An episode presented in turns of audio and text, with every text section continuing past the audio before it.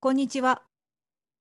バックグラウンドレディオはエンジニアやテック業界で働く方をお呼びして、生い立ちやバックグラウンドをお伺いすることで、未来のエンジニアを目指す方や近い立場の方へのヒントになればいいなというトークプログラムです。聞き手はプロダクトマネージャーのルミエが務めます。今回のゲストはエンジニアのいろはさんです。わーはい。わーよろしいくおろ願はいでしす。ますよろしくお願いします。あのいろはさんと私はほぼ初対面に近いは状い。態なんですよ。はい。お打ち合わせでちょっとだけ話したぐらいではい。ほぼほぼ初いきなり私が DM で突撃したんですよ。 あのいろはさんのねノートであのすごく話題になった2021年の1月24日のポスト「一人の女性がエンジニアになるまで」っていうノートのポストがすごい話題になってうんで私もそれを読んでなんかものすごい胸熱胸熱っていうこはい。とは。はい今あるかなすごい胸が熱くなってあこれなんかなんだろうこの気持ちみたいなこの気持ちを何か形にしたいってなってであのちょうどその時別でやっていたひあのエンジニアに話を聞くっていうなんだろうなプロジェクトみたいなのがあってうんあこ。こと合致するかもって思ってこのポッドキャストを始めたっていうことがあるので本当にそのきっかけになったのがいろはさんおー、なんです。ありがたい です。まさかの。いや本当にきっかけですきっかけをいただきました。ありがとうございます。でなんでこんなにでその後もすごいあのいろんな方から反応があったと思うんですけどうんうん。ノートの好きもなんかバババババって増えていってツそうですね。イッターのね反応もうん。結構すごいありますよね。そうですね。フォロワーさん600人ぐらい増えたと思います。すごい。しかもなんかそのアクションというか一人の女性がエンジニアになるまで誰々編みたいなうんうんうん感じでちょっとテンプレじゃないですけどなんかそういう感じであのノートとかブログとか書く方も、ね、何人もいらっしゃる感じですよね。はい。予想外です。あ予想外だったんですね。ええ、もう全然そんな予想してなかったです。いろはさん的にはなんだろう、はいちょっとつぶやきっぽい感じのノート。あ、そうです、そうですうん。うんうんうんもう、多分なんか似たような気持ちかもしれないですけど、私はこのガールコードという本を読んで、はいなんかちょっと胸熱になってしまい、うんうんうんこう、わーってこみ上げてくるものをノートに書いたっていうぐらいなんですよね。うーんで、読まれるのも、その私のフォロワーさんとか友達の一部が読んでくれるかなぐらいだったので、こんなに広まるとは全然思わなかったです。でも結構あのねこの一人の女性がエンジニアになるまで何々編とかはご覧になったりしてますかあ、はい。なんかせっかく書いていただいてるので、全部目を通すようにしてます。すごいいやーどうですいかや実際その書かれたものとか見てて。いや、もう、皆さん人それぞれですごい、どの方の記事も本当に参考になるんですよ。うんうんうんうん。だから、あの、今日ちょうどツイッターで自分のツイートにも補足として、こう、まとめられている URL をうんリンクで貼ったんですね。うんうんうんうんうん。なんか、それぐらいみんなに読んでほしいっていう気持ちが湧きました。うんわかりますなんかちょっとしたムーブメントというかうん。になってきてるなっていう感じがありますよね。あ本当だリンク集を足していただいていますね。はい。はいもう今そう20人、20人ぐらい書いてくれてたと思います。すごいそれは本当にすごいなうん、いや、なんかこう結構ね、やっぱ自分のことさらけ出すの勇気がいるだろうなと思うので、ぁ、うんうんすごい全部読んで全部こう感想をツイートしてってやってます。うーん素晴らしいですそうでなんかいろはさんのなんでぜひノートはまず読んでほしいなと思うし読んでるっていう前提で このポッドキャストはお話ししていきたいなと思うんですけどはい。あのー簡単に言っちゃうとあ私その、このポッドキャストの第1回の始めるきっかけになったっていうお話をしている回でも言ったんですけど、うんあのそう言い方あれなんですけどすごい特殊な経歴とかすごいこうなんて言うんでしょう子どもの時から英才教育を受けたとかあるいうんうはん新卒で大企業に入ったとかじゃないっていうところがうんあのもしかすると今までにあったいろんなインタビューとまたちょっと違って感じたところなのかもって思ったんですよ。ああ、そうですね。私はその、結構自信がないがゆえにミスミスチャンスを逃してしまった失敗談というつもりで書いたんですよね。なだからなんかそういううところが変わってるなって見えたのかもしれないです。なんかこうまあエンジニアに限らず、えっと、インタビューみたいなものは社会人のインタビューとか結構出てはいるけどあのちょっとなんかそういうことを書いてくれてるあのってあんまないような気がするんですよね。やっぱ隠したいと言うとあれですけど、ああのいちいち言わないっていうかうんうんうんそうそう自分の中であのここは別に伏せてもいいかなみたいなことはあのいちいち言わない場合が多いと思うんですよ。なんかそれをこう淡々と書き綴っていらっしゃったのがよりみんなの胸を打ったのかなと思ったりします。うんうんそこら辺はなんか意図してた部分あるんですか 意図していた。うーん。まあ、そうですね。淡々とっていうのは本当によく、ちょっと待って自信きてない今。あれはい、自信来てます。ちょっとネル踏みよう。収録中に。ちょっと一瞬地震情報見よう。 あら近やいっぱり。うん近いね。ちょっと要注意。 すいません。はい。なんだっけ？そうそうそれでなんか、人だとそう隠したかったりいちいち言わなかったりするところも淡々と書いておられた印象があったけど、その辺は何か意図があったのかしらっていう質問でした。隠したい。私はあんまり隠したい気持ち湧かない方で、割とさらけ出すことに抵抗がない方かなとは思いますね。素敵。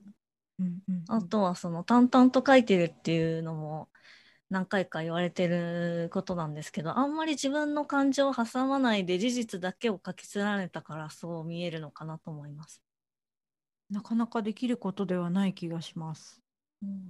そこがより一層あの勝手に感情移入をしてしまったりとか していました。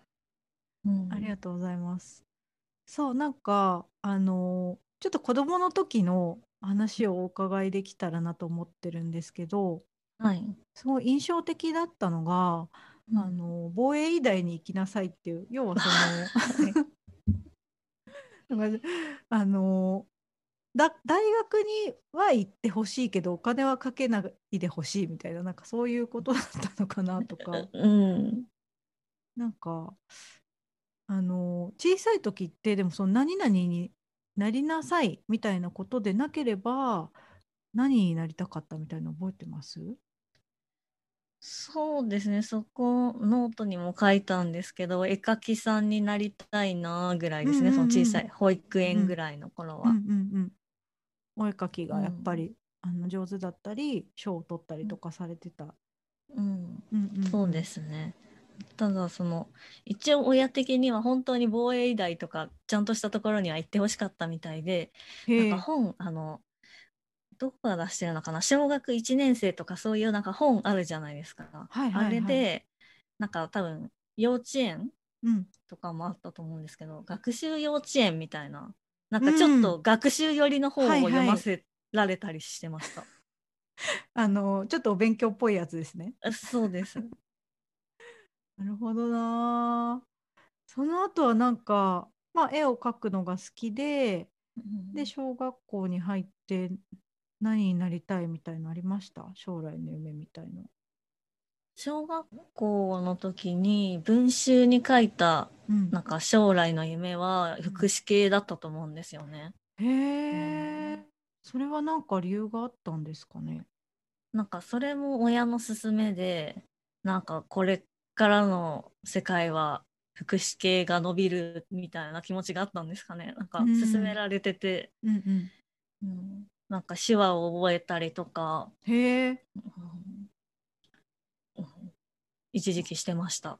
まあ、福祉系が伸びるだろうなっていうことはまあまあ確かにそうだろうなっていう気はうんするんですけど、でもなんかそこにいろはさんの真面目さというか、うんうんうんうんうんうん、感じがちょっと垣間見える感じがしますね。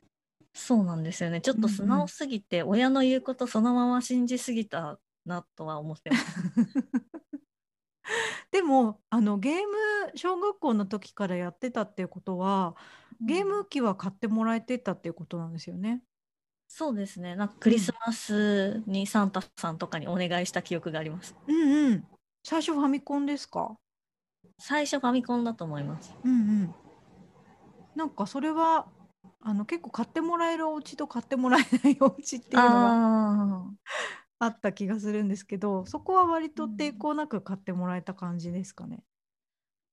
あ、多分先にいとこの家で買ってあって、ううんうんちにも欲しいぐらいの感じで言ってたんじゃないかなと思いますね。なのうんで、そっちにあるから多分親も抵抗はなかったんじゃないかなって気がします。まあ身近に誰々ちゃんとこもあるからまあいっかみたいなうん。感じだったかもしれないですね。なんかファミコンより前にそういうちょっと技術っぽいものに触れた記憶ってありますいや、もうファミコンも多分保育園の時なんですよね、やってるの。えファミコン保育園か そっかそうなんえでめっすちゃよ。早くないです か買ってもらえるの。あ、えっと、多分姉がいて、うんうん3歳上の姉がいたので、姉がやってて一緒にやってたぐらいですね。へえそっかじゃあそれが一番最初かもなんかうん。技術っぽいというかデジタルっぽいものとか。デジタルっぽいものはさすがにそこが最初だと思いまうすね。んでも相当早いですね。早いですね。うフんァミコンプレイしてる時に、あるソフトとか自分が生まれる前が発売日だったりしましたもん。 ですよね。え一番ハマったのはカービィ、カービィ、ファミコンだとカービィですうね。ーんうんうんうんうんうんあと何ハマってましたあと、ファミコンだと、なんか全然有名じゃなさそうなんですけえなど、んだろう影、影の伝説っていう、あでもなんか聞いたことあるかも。なんかアクションゲームうんうんうや,、んうんやってましたへね。えやっぱこれも、お姉ちゃうんんセレクトだったのかな。ずだったか、いとこだったか、うんうん。ちょっとわからないですね。まあ横スクロールアクションみたいなは感い。じかな。へえスーファミは行きました行きましたね。うんうん。スーファミは何やってましたスーファミは、やっぱりカービィ、星うんのカービィのスーパーデラックスとか、あーそっすかごそいっ人か。気だったし、やりましたねう。んうんうんうんうん。確かに。あとなんか覚えてるものありますあとは、普通になんかマリオカートとかドンキーコングとかもやってましたし、ん。私たちが異常にハマってたのがパネルでポンっていう、これもちょっとマイナーないや パズルゲームです。わかる気がする。本当ですか うん。なかなか通じないんですよ。なんかこれ、いや、私見たことあるな、これ。これどこのだっけあのこれスーパーファミコンで出てて、うんうんうんうん姉、姉と対戦するのめちゃくちゃやりまくってました。ー、へえ。なんかパズルゲームってある程度頭を使うし、うんちょっとこう、エンジニアとまではいかないかもしれないですけど、そういう素養が 育つような気もしますね。うん、今思うと、うん、そうかも。へえ。じゃあ結構お姉ちゃんと遊ぶことが多かったですか多かったですね、小学生ぐらいの頃。うん、ファミコンとか、スーファミとかでうんうん、遊ぶことが多かったって感じですかね。はい。へえ。じゃあソフトは結構買ってもらえてたんですかね。でもらったり、うんお年玉で買ったりでうすんうね。んうん。うんうんうんうん。なるほど。いや、結構ゲームはやってますね。 やってましたねう。ん今でもやってますからね。根底にゲーマーがあるっていうのは あるかもしれない。はいへーそうでなんかこう印象的だったのがあの中の人の存在に気づくって結構すごい気がするんですよ。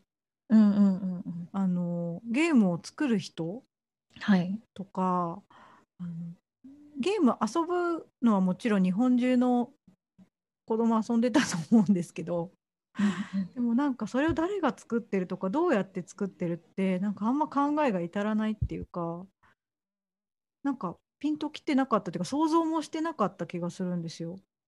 うんうんでそれをなんかあの小学校の段階であこういう人っているんだみたいなことで覚えてるっていうのはなんかそこで強く思ったことがあるのかもしれないですね。そうですね。たまたま攻略本に載ってたっていうだけなんですけど、うんうんう、うんん、思い出深かったのかもしれないですね。その時どう思ったんだろうその時はまだゲーム作る人になろうとか思ってなかったです、んなろうまでは全然思ってなかったと思います。いるんだってうん、知ったぐらい。うーん。そっか。ちなみに多分今に至るまで基本的にゲーマーだと思うんですけど、うんあのゲームを作る人になろうと思ったことは何度かありました？うん、そそうですね。ノートに書いた、なんか、ボンバーマうんうンんうんうのん制作話みたいな、見たときは、すごい、うんうんあ、なりたいなって思いましたね。そうなんだ。じゃあ桜井さんの後のこのボンバーマンの方の、で、あこれはちょっとやりたいみたいな。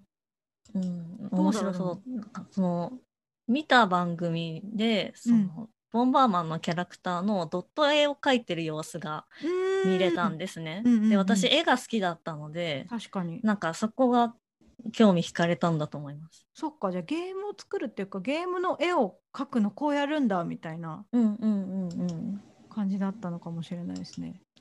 だと思います。ゲームの絵を描く人になろうとかありました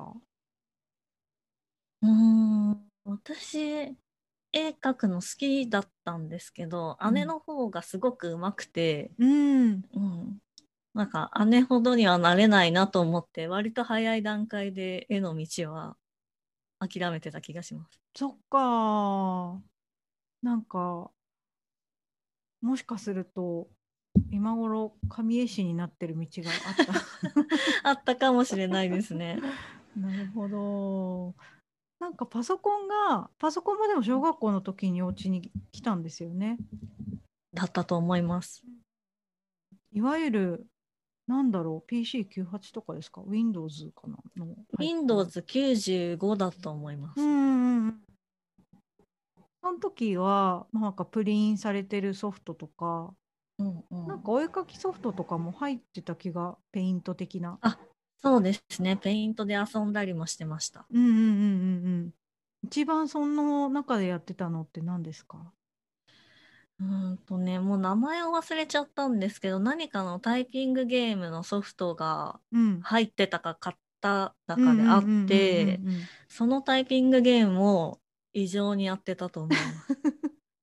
特だとかじゃなくて、なんだっけ、特打ちじゃなく、特、特打ちじゃないんですよね。なんか違うもので、うんうんうんうん、うん。なんかでもなんかプリンされてたのとかもありそうんうん。多分このノートに貼ったう。うんうん。マジックフライトっていうやつは、NEC のパソコンだったらはいはいプリンされているうんうんうんうんタイピングソフトだと思いまうんうんうす。んこれ家にあったのか、学校にあったのかもちょっと記憶が曖昧なんですよね。やった学記校憶にはあるんですけど。学校にもうパソコンありましたはい。学校にコンピューター室があって、うんうん。 1年だけコンピューター部やってたと思うんですよ。コンピューター部 あったかも。ココンンピピューターュ部ータークラブだと思います。クラブ活コ動ンでピューすターねク。ラブって受けるよね。えクラブ、そうって言いつつやってるのはペイントで絵描いてるか、まあこのタイピングソフトやってるだけかぐらいだったと思いますうん。うんうんうん。え、コンピュータークラブがあったってことは、うんインターネット来てました学校には。いや、インターネットはなかったと思います。学校にもネットワークとかつながってなくてとりあえずパソコンがドーンって置いてあって、はい。先生もよくわかんないみたい な。何してたんでしょう ね。でもなんかそういう部屋あったな。絵を描いて、プリンターで印刷して満足するとか、それぐらいだと思います。うんうんうんうんうん。えプリンターはインクジェットになってるのかな。いや、もう全然覚えてないです。へえそっか。それ以外の部活やってましたそれ以外だと、クラブ活動で手芸クラブやってましたね。わあいいですね。え編み物とかフェルトとあかベルトとかのお裁縫ですね。縫い物が好きでした。なんかあのフェルト切って両側を縫ったりとかしてあの綿を入れたりするやつですか、うんうんうん、そうですね。やぬいぐるみ作ったりえー、してました。そっかじゃあ結構なんかインドアなことが好きだったんですかね。そうですね。体育全然ダメで、うんうん香りに図画工作とかが得意なタイプでした。うんえ小学校の時得意だった教科とか覚えてます、うん図画工作ですね。へえ、そっか。じゃあやっぱりなんかこう絵を描いたり手を動かしてなんか作ったりうんうん、するのが好きだったみたいな。そうですね。粘土とかも好きでした。うん。え、紙粘土とかかな。多分なんかもう粘土は保育園で油粘土やってたぐらいだと思いますけどね。でもなんでもかなんか、ううんん、作るのが好きだったんだろうなとうん思ういんうんいいですね。で、小学校の時習い事ってやってましたなんかちょっといろいろあー踏み込んじゃってすいません。はい、全然いいですよ。習い事は、そろばんとスイミングだけです。うん。そろばんって覚えてます今も。覚えてますねあ。今でそもうなん暗だ暗算はそろばんでこう指を動かしてやります。そうなんだ。いや私そろばんって全然やったことなくてうんなんか算数が得意になるみたいなの聞くけどそうなのかなぐらいの感じ。でも確かに算数はちょっと得意になったかもしれないです。なんでかっていうと、うん、私、1年生からやってたんですよ、そろばん。うんうんうん。で、そうすると、九九やる前からそろばんで掛け算やってたんですよ。ああ。九九って多分そ小っか学2年生でやると思うんですけそっかど。うんうんうんうん。なんか、九九まだ覚えてないから、九九の表を見ながら掛け算頑張ってました。で、多分は早めに覚えたんだと思います。え九九わかんなくても掛け算ってできるの？まあ、表を見て、まあ、カンニングみたいな感じになりますけど、やりながら、まあ、だんだん覚えていったんじゃないかと思います。ええ。私は完全に九九が覚えられなくて泣きながら覚えたタイ プ。七の段が覚えられないっていまだにそうそう怪しいですけどそう、わかります。みんなやっぱり九九苦労すると思うんですけど、その苦労を1年生の段階でやってたから、他の人より苦手意識はなかったかもしれないです。へえなるほどななんか読書とかはどうでした絵本とか読んでましたうーん逆に本はあんまり読まなかったですねうん。家にもあんまりなくて。漫画はありました漫画は、えっと、リボンと仲良しを買ってました。えー、え当時なんだろう連載してたのって覚えてます当時、当時なんだろう。当時あ、でも、セーラームーンはあーずっっとかアニメでは見てましたね。そうだ確セかーラーにムーン世代です。直撃です。そっかそりゃ仲良し買う わ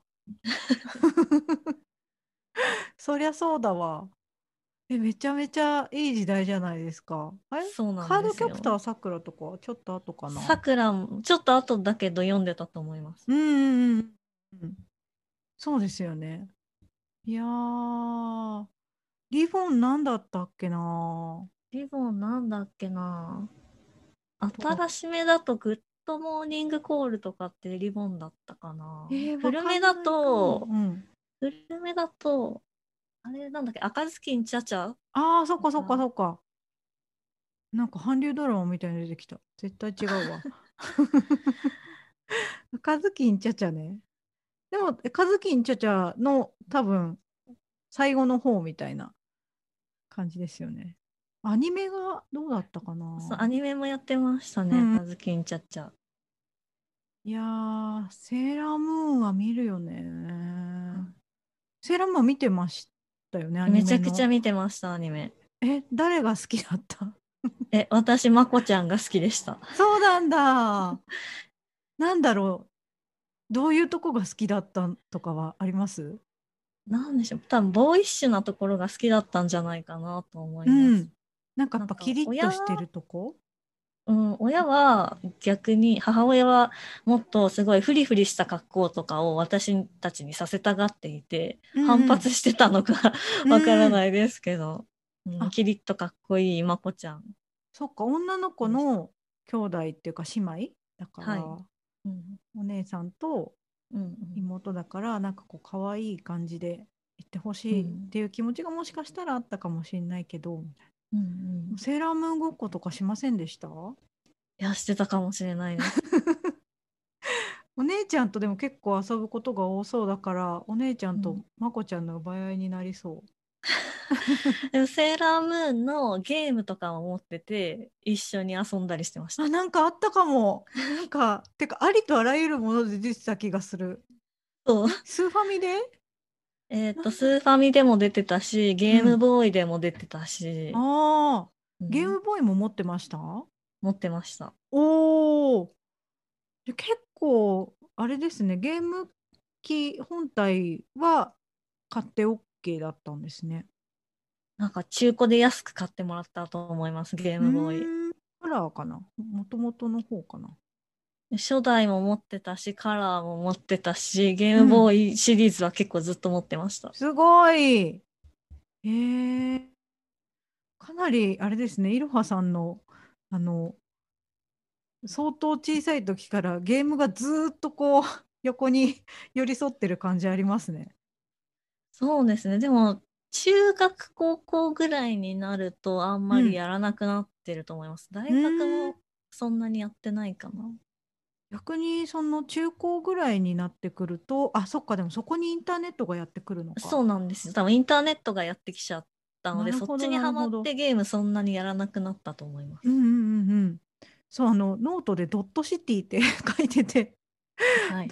ドットシティみたいな。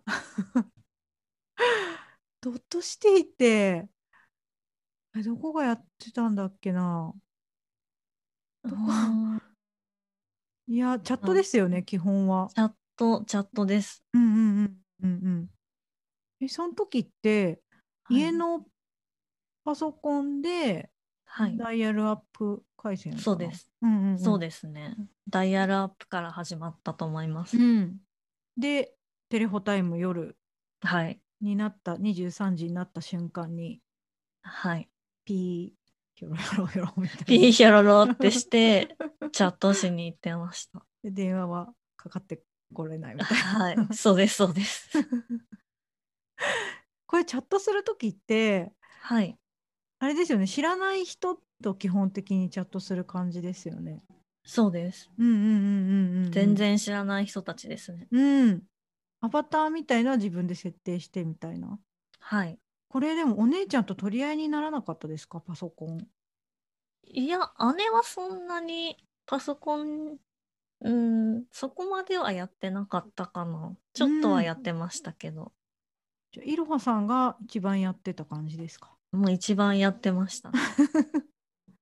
ちょっとまた踏み込んじゃうんですけどはい。あのお父さんって家の中で結構パソコン使用率高かったですかいや、あんまりやってなかったと思います。うん、じゃあもしかすると本当に家の中でうん一番使ってるのはいろはさん。はい、私ほぼ使ってたと思い ます。なんか言われましたそれについて、それについて、うん。パソコいやンをでも独占していることについて。いや、なんか逆に私、タイピングするの好きだったから、なんかタイピングして、これ打ってたんだよ、見て見てって言って見せたら、偉いね、みたいな。へえ すごいねって言ってくれるぐらいでした。あじゃあ結構パソコンで何かをすることは割と肯定的にはい。捉えてくれてたっていう感じですかはい。おお、なんかそれいいですね。ゲームもだけど、あの、やめなさいじゃなくて、おお、いいいじゃん、いいじゃんみたいな。や、でも、ゲームはさすがにやりすぎて、たまに禁止令食らってました。一日何時間みたいな。うんうちの家ちょっと特殊だったと思うんですけど、ゲー、スーファミのアダプターを隠されるんです よ。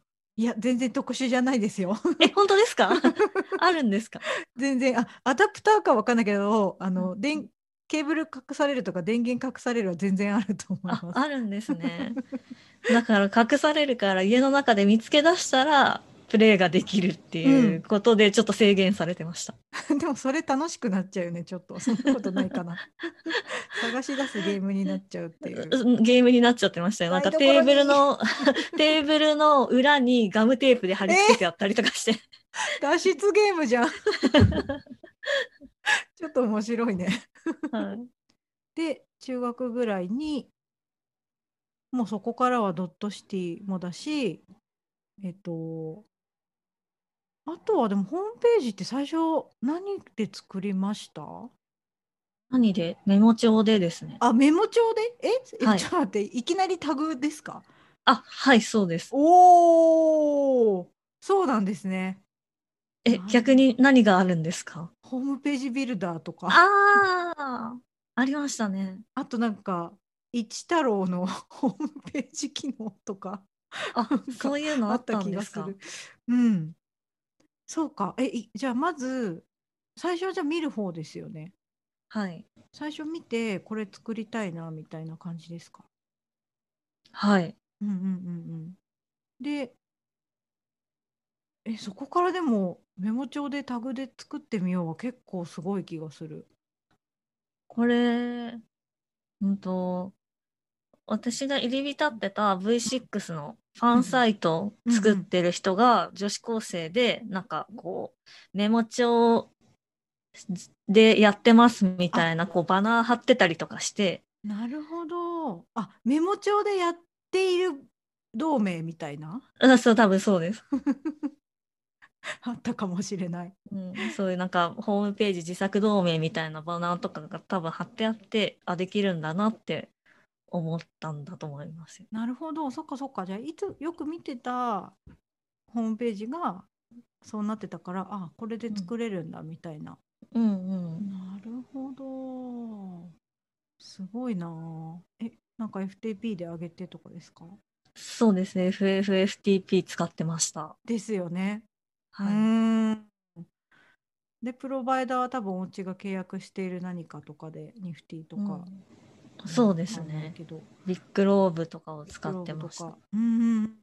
そっか、じゃあ V6 が好きがあって、うんうんで、検索して、いろいろサイト見てみたいなうん、そう感じです。ですかね。はい。あ V6 のはー今も好きですか V6、今もうひいき目には見てます。ちなみに、当時推しって言葉はないと思うけど、推しは。はい。当時、岡田くんが好きでした。はあ、そうなんだ。い。修正してるね。出世しました本。ね当一番まあ自分と年が近かったっていうのもあるんですよね。うんう V6 んの最年少なので。うんうんうんうん。そっかそっか、お兄さんたちが、トニセンとカミセンがいるあ、中そうです、。そうです。はい あの、ちょうど当時、学校へ行こうという番組があーめちゃくちゃ流行ってめちたゃのくでち、ゃ見てた。ですよね。めちゃくちゃ流行ってて、V6 好きになりました。みんなーって言われたら、なーにーって返そうし そうちゃうよそうね。そうそう。いや、返しちゃうよ。そっか。検索ってヤフーですかね、当時。ああ、そうですね。ヤフーのなんか検索というよりは、なんていうんですか、カテゴリーごとにこう順にたどっていくツリーみたいなうんやうんうんつ。うんうんうん。ディレクトリ検索みたいな。うん。うん確かにそうだ、ツリー構造みたいになってた、なってた。そうです、そうです。で、そこになんか登録してもらうとかもあったよね。そう。へですえ。ねいやーじゃあだからこうそっかそっか最初からタグ打ちだから結構テキストサイトじゃないですけど割とテキストベースの情報のから入ったっていう感じなんですかね。はい。うんやっぱポストペットのおやつをドット絵で作って配布ってもうめちゃくちゃ そうピンポイントな感じですよね。いや、これも周りにやってる人たちがいたから真似したぐらいです。えーこれドット絵何で売ってたんですかえ、でもドット絵もペイントですね。ああそう思うとでもいちいちなんか買わなくってもペイントとメモ帳でう割んとう楽しかったかもしれない。ん。はい。うんうんうんうん。なるほど。その辺の情報をじゃあドットシティで得た感じですか検索を。うん、多分、うん、なんか好きなサイトので作り方とか書いてあったのかな。うんうんうんうんうん、あ、でも検索もしたかもしれないです。うん。うん。すごい。なんか中学生で自分でそうやって情報を発信してるのはなかなか。ああ。でもそうなんですよ。そのインターネットを使うと情報を発信できるっていうことがすごい魅力的でハマったんですよね。うん。学校のクラスの子とかにいましたそういう子。いなかったと思います。うん。うん。中学もなんかそういう部活とか入ってましたいや、入ってなかったでクーター部的す。な帰宅部帰宅部でした。うんはい。じゃあ中学の友達はなんかその、まあ、テレホタイムがあってとかっていうのもなんかピンとこないみたいな感じが多かったのかな。全然知らないでしょうし、そんな話したことなさそう です。あそっかじゃあもうなんていうか昼間行ってる学校の世界とはもう全然別の世界としてはい。夜のうんうんうん。夜のドットシティがあるみたいな。はい。うんでとあとまああのインターネットの世界があって。うんうん。そこに行くともういろんな情報もあるし V6 うのん情報もあるし、うんホームページも自分で作って発信できるしみたいなうんうんうん。新しい別の世界っていう感じですかね。はい。うんうんなんかそれまでって情報を得る手段って大体テレビで一方的に受信するだけだったんですよね。それが自分で選んで探しに行けたり自分で発信できたりっていうのが楽しかったんですよね。めっちゃわかります。うんなんかゲームそこで作ろうかなみたいなのありましたゲーム好きだったから。あでも確かに中学のコンピューター部の人たちは RPG スクールでゲーム作ってたらしいです。あ中学にもコンピューター部はあったんだ。あったはあったんですけど、多分男の子しかいなくて、私は怖くて入りませんでした。確かにでもなんかそういう雰囲気あったかもしれない。なんでですかね。なんかその当時でもその当時でもっていうか今は違うのかなどうかな。なんかこうパソコン男の子が触るものみたいな雰囲気ってありました、その頃って。中学ぐらいの時って。なんか学校だとそうなんだなと思いました。うん。うん、でもでも、ね。インターネットだと、その V6、うんうんファンサイトで女の子いるし、うんドットシティも女の子いるし、うん特にそっちでは差は感じなかったですね。それもなんかわかるな。なんかそっちに行っちゃうと別に自分がその特別特殊な存在じゃないっていうか、うんうんうんまあ、全然いるよねっていう。うん。うんうんうん。だけどなんか昼の世界だとちょっと変わり者の班になっちゃうのかみたいな話合わないですよねでもそうすると。おーい学校では普通にテレビの話とかしてました。その、もう学校以降の話してました。うんうんうんうんうん昨日の見たって、うんうんうんう。んなんかそういう話して満足してました。そっか。じゃあ、なんか自分の中でこことここは別っていうふうに思ってたのかもしれないですね。うんうん住み分けてたのかな。なるほど。そしてあの衝撃だったのが中学生でオフ会参加 っていう結構ヒヤヒヤするんですけどこ れ今思うとそうですよね。そう、今思うとそうです。私はそうそう当時そんな思ってなかったんですよ。ねえいやそのードドットシティに同い年の人いたし、うんそ自分の存在自体には別に違和感もなくいたし、うんうんオフ会に行くっていうのも面白そうぐらいでなんか名古屋でやるっていうからあすごい珍しい行かない手はないと思ってうん行きました、この時ってエンジニアさんってちなみに大人ですよ ねお大人です大人です周りはほとんど大人ですえ結構おじさんかなあのでもそれぞれなんか大学生ぐらいの人もいるしもっとうんうんもう社会人でがっつりエンジニアやってますぐらいうのん人もいるしっていう状態でした、最年少ですよねきっと最年少です。それお家には何て説明したんですかオフ会をオフ会をなんて説明したかは覚えてないですけど、ただ送り迎えを親にしてもらいました。 あ一応じゃあそこははい。なんかちょっと自分なりにあのうんちょっと不安なところもあったのかなっていうかちゃんとしてるねはい。 なんかお、親が、親と一緒に、オフ会会場、飲み屋さんに行って、あそうだよね確かはにい確か。に、親が幹事さんに挨拶して、じゃあどうもお願いしますって言って、開催中は親抜けて、また終わったら親が迎えに来るっていうのをやりました。めっちゃ理解あります ねそれはすごい、そっかなるほどでもここでエンジニアさんと会えたっていうのはうんどうですかいろはさんの中ではちょっと布石になってたりしますかうん、なってましたうね、んすうんどんどん作る人が身近になっていくっていうのは大きかったと思います。うん、そっか。なんか作る人っていうのはその時は、なんだろう。何を作る人ってイメージでしたかね。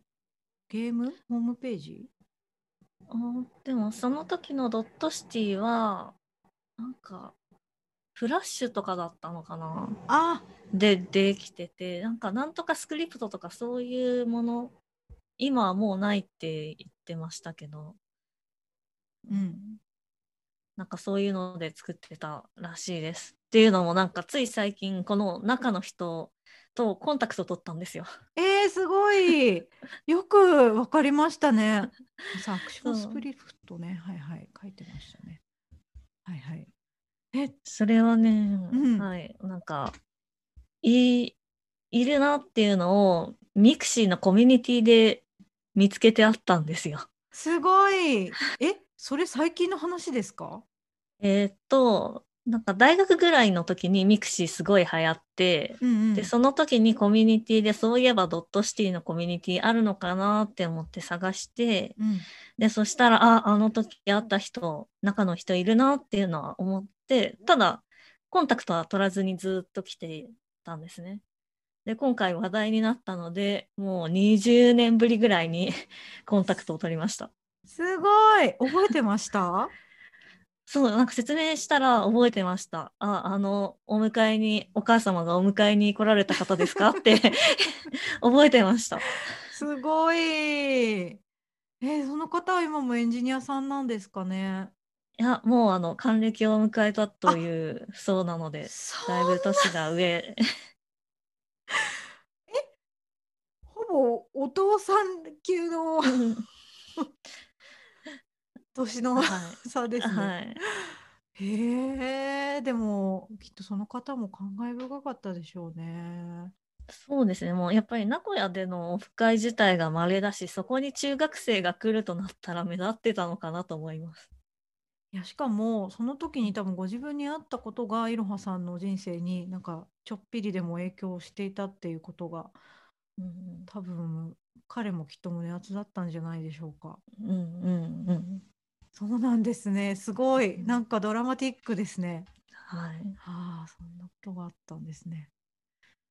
そう、でも高校の時には、えっ、と、あんまりパス、インターネットは家では触れてたっていう感じですか。うん、維持、維持ぐらいですね。うーん。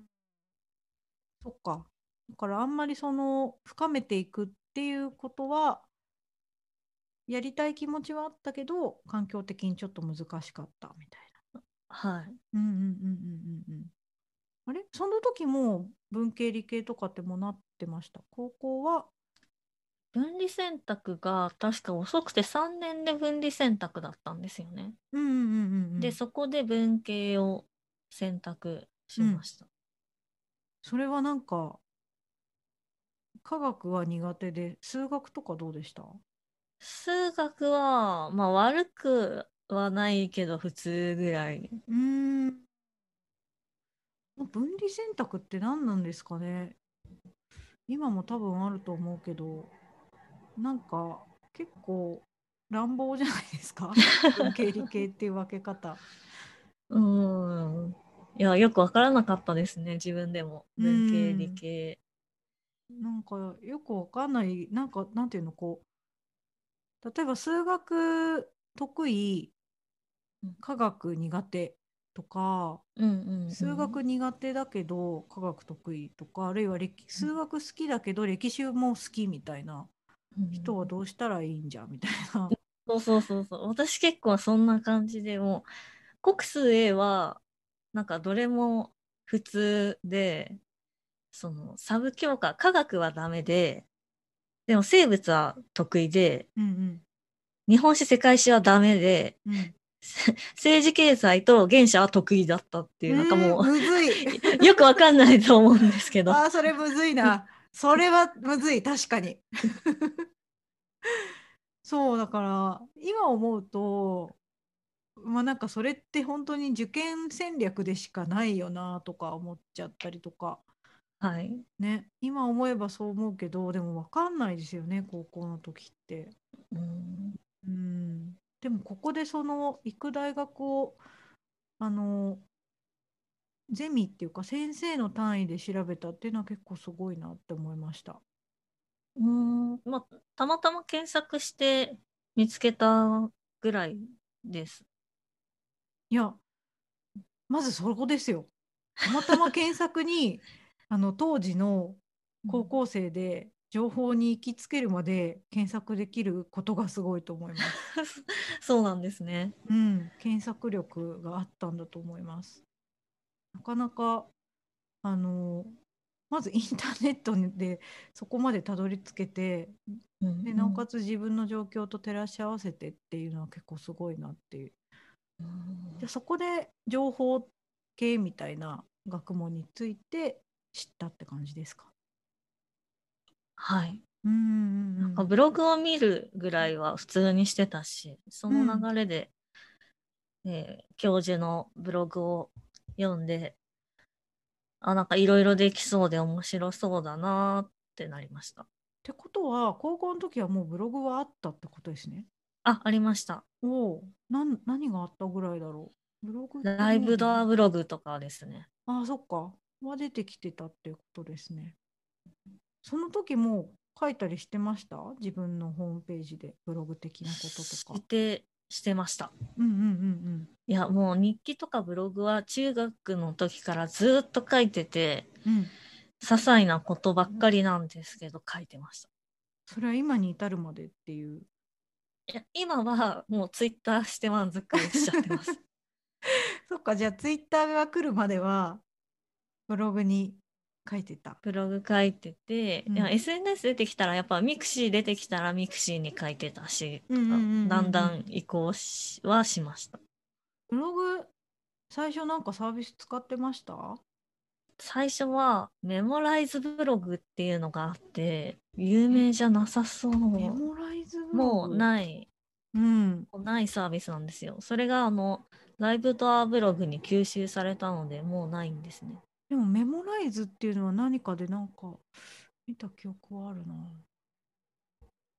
このレンタルメモライブログズそみたいメな。モライズブログが当時新しかったのはなんかうんテーマっていうのが掲げられてて、うんうんなんかみんなでこのテーマについて書いてみましょうっていうのをうんうんうんうん出してたのが珍しかったんですよ。うんうんうんうんうんそれその当時だと他のブログサービスだとあんまそういうのがなかったっていうう。ん、なかったんです。うんうんうん、2004年に統合されたみたいですね。うんなるほど。で移行してライブドアブログ、はい。うんうん、でじゃあ基本外部サービスが多かったですかブログは。ブログ、でもブログになる前は、ん HTML でタグ打ちで日記でした。うん。なんかなんかこう手書きの日記じゃなくて自分で感じたこととかは逆に言うと手書きの日記っていうのはほぼなかったってことですよね。ほぼないです。私、文字を書くのはあんまり好きじゃなくて、それもあってタイピング早くなったと思 います。うん。なんかこう思ったことをそのままこうタイピングして あのデバイスフォントで表現されるっはい。ていいうやのこが。の、うん、うんこの癖、ドットシティの影響もあるなと思ってて、ドットシティっていうサービス、チャットするのに、こう吹き出しで喋ったことが出て、一定の秒数で消えるんですね。ああ。残らないんですよ。へだーから、会話として成り立たせるためには、自分も結構早く打たないと、うんうんうなんんかずっと無言になっちゃったりするから、こう、頑張って打って、毎日毎日それをしたから、もうタイピングの方が早いし、好きってなりま した。喋るより早いぐらいの 喋るよりはどうかな。そっかあでもそれ鍛えられてるかもしれないうん、確かにそうですねなんか変なテンポとかをね上手に喋るためにはタイピング。ングのスピード重要ですよね、はい。なるほどいやーこれ、ノートには書いてないですけど、中学3年生の時に、うん、タイピングのコンクールで全国に行ってるんですよ。そうこうタイピングのコンクールってあったんですねそうなんです。多分第1回、毎日新聞のタイピングコンクールがへえあって。それ学校で経由で応募とかあですかそうです。学校経由で、うんうんで、もともと全然受けるつもりあったわけではなく、人数合わせで誘われたんですよ。うんうんうんうあんの、なんですか、その、そこの中学を受験会場として成り立たせるためには人数がある程度必要っていう話で、はいはいあで、りそコうンピューター部の人数だけでは足りないかったそうなんですね。うんうんうんうんで、私、中学の技術の授業の時、コンピューター特打ちで、うんズバババババババって、 めちゃくちゃすごいタイピング成績残してるの見られて たから、なんか、ちょっと参加しないってうんうんうんうんうん友達に誘われて、うんあまあ人数合わせだったらいいよって言って参加したんですよ。うんうんうんで、それで、バーって打ったら、終わった後に先生が、いや、これは全国行けるかもしれないぞ、みたいなこと言い出して、え、何のことって。 そんなの毎日やってるけどみたい な。いや、その、いや全国、なんか大会みたいな、人数合わせじゃなかったのって。へえうん。先生度肝抜かれたんでしょ うね。そうですね。いや、で授業の時もめちゃくちゃなんか注目浴びてましたもん。なんか、なんだこいつみたい急にタイピングめっちゃ早いんだけどな。みたいな。そう。地味な普通のなんか V6 好きな女の子かと思いきやめちゃくちゃタイピングが早いっていう。クラスではそんなに目立つ方ではなかったですか。あ全然目立つ方ではなかったです。それがえ何みたいに急になんかすごい人寄ってきたりして、 クラスの子が。いや多分あのほぼ初めて触るぐらいの子とかもいたんじゃないですか。ああ、そうですキーよボね、ードきっを。と。うんうんうでん、そのホームポジションとかもちろんわかんないしブラインドタッチとかもねできない子がほとんどでしょう。うんうんからそうですね。うんいやてかブラインドタッチできないでしょ。いやできてたんでしょうね、全国に行ったへえからには。全国ははい。どこでやったんですか？は東京だったので、えー夜行バスで東京に来ました。中学え3年生にして。え、それが初上京ですかはい。初めての上京、タイピングコンクールの全国大 会 はやい。べえ。めっちゃやばい。そんな子い る。それいろはさん、めっちゃすごい。うんえ、場所はちなみにどういうところでやったんですか。えっと、前毎日新聞社だと思います。へえ。え、会社のなんか会議室みたいなところかな。ううんん、なんかコンピューターいっぱい並んでるようなところうん。ですかね。で、全国から集まった中学生たちが。いや、なんか中学生に限らない、年全年齢だったんですよ。私が出た部門。ええもっとすごいじゃん。 なんか部門いくつかあって、その年齢で分けられてるものとか、英文と日本文、日本語文とか分かれてて、私が出た部門は年齢問わずの日本語の文章でした。すごすぎるでしょ。 えー、じゃあもうおじさんとかおじいさんとかもいるみたいな。はい。まあ、おじいさんいるかわかんないけど。おじいん。さんはいないか なすごすぎる。え、で、せーのでやるんですかはい。へえ、で、あの、こう、パッパってこう、特打の画面が。あ、でもでそ、それは特打ではなくて、えっ、と、用意された文章をパッと見せられて、うん同じように打つっていう形です。やべえなあ。結果はどうだったんですか結果は、その、全国に来たの多分50人ぐらいで、12位ぐらいでした。 超すごいしかも中学生だけとかじゃなくて全年齢で、はい。やばいえ日本で12番目にタイピング早かったってことですよね、そうそうです。そんなことあるうん、後で新聞記事になってるのを見たら、参加者9000人とかいたらしいです。なんかえー全部もんでね、多分。すごいいやーめちゃくちゃすごいじゃないですかそう、タイピングには自信がありました。いやそれはすごいえその時はまあ親御さんが一緒についてきていや、その時も姉が保護者代わりについてきました。そうなんだうん。え、ジャニーズショップとか行かなか った。行きました行くよね、行くよね、絶対原行宿きました、行くきよねました。はい、原宿行きました。そりゃそうだよね。はい。だって、そんなことでもないとなかなかね、中学でそんなに東京に、そしかも子供だけでっていうか、兄弟う。で行かしてくれないよね。うんうんお姉ちゃんもめっちゃ嬉しかったんじゃないですか。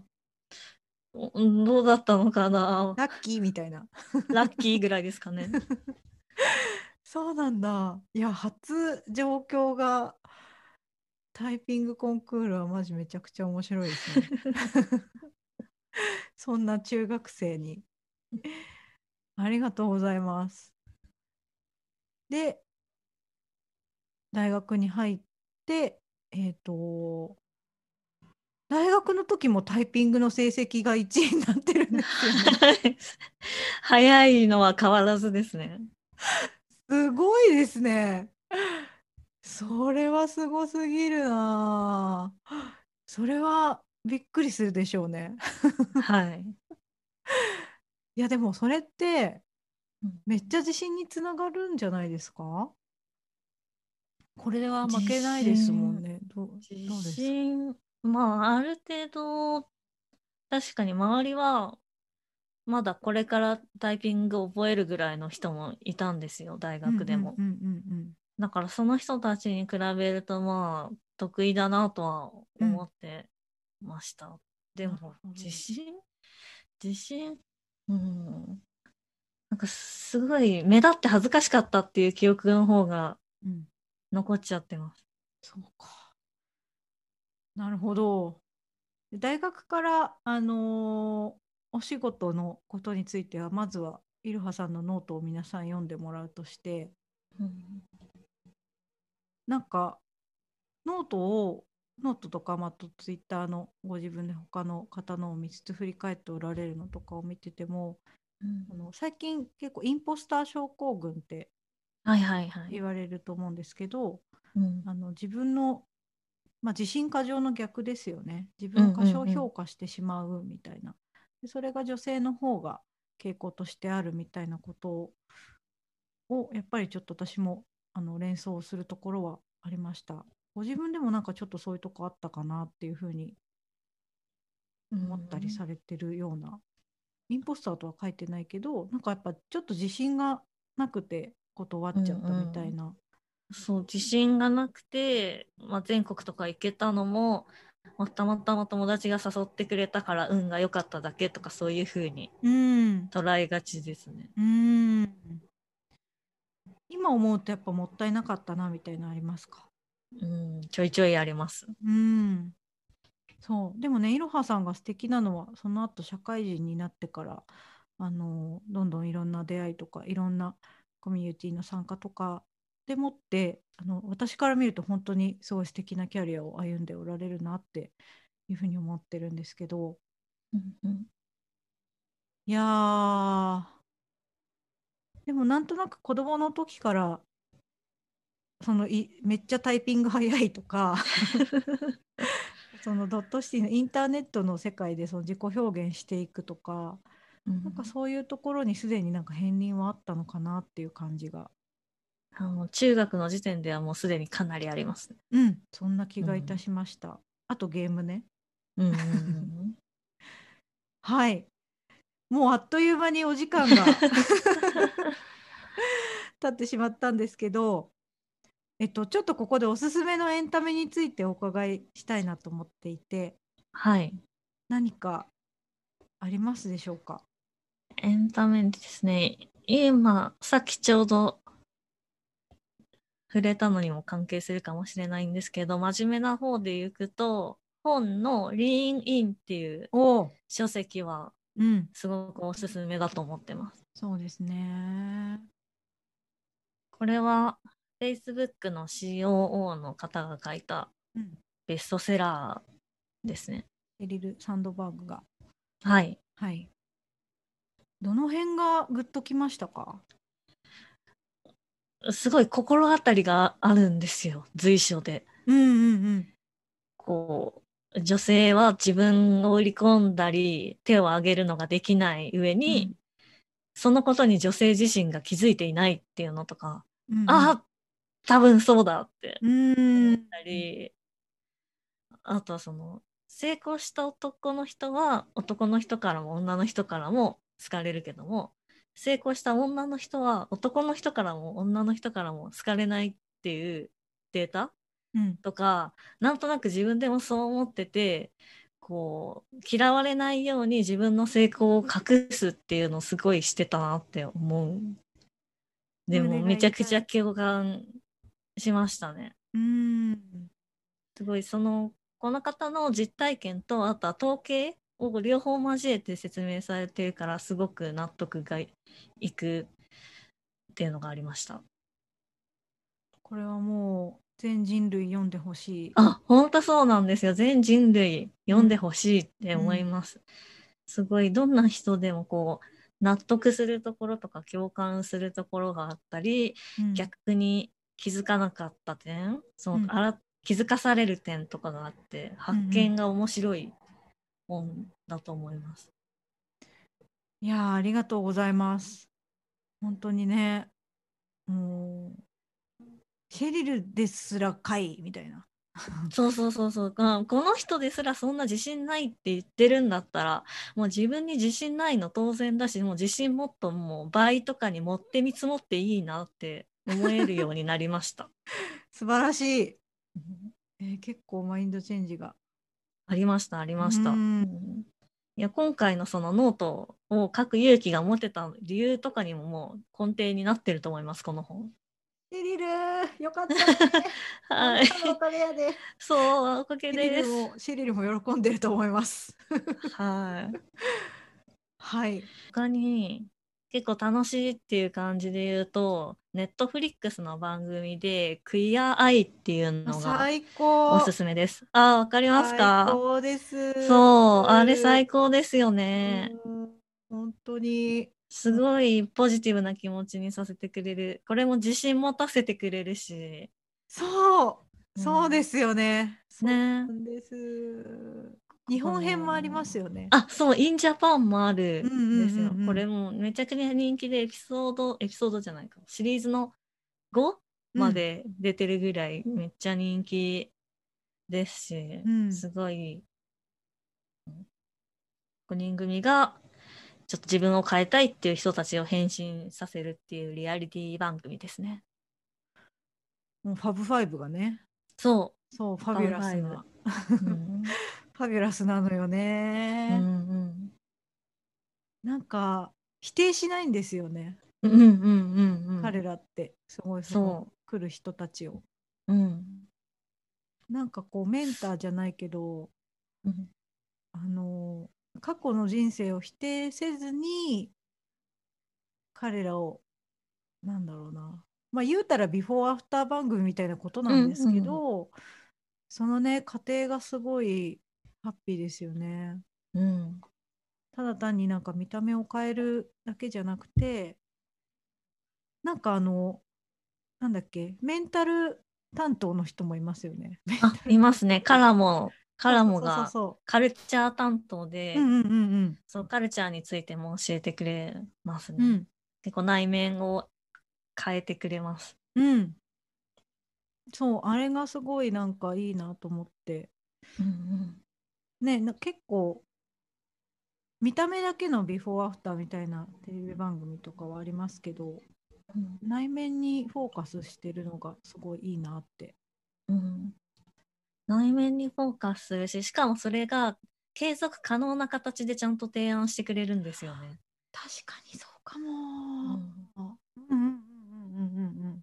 一発チェンジして終わりだと結局その後また悪い方向に戻っちゃうかもしれないのでその人に合った継続方法をアドバイスして最後にあ自分でやってみてってこうやらせてみていいいいねいいねっていう風に進んでいくのがすごく素敵えいろはさん、ファブファイブに来たらやってもらいたい いややってもらいたいですめちゃくちゃやってもらいたいよね。うんなんいやかまさたまたインジャパンで日本に来てくださいって思います そして次はいろはさんのところに。すごいないんやかうんねいやさなんらかけ出すよねこうこれも。ほん本当にこう来てなくても心の中にファブファイブを持とうと思ってます。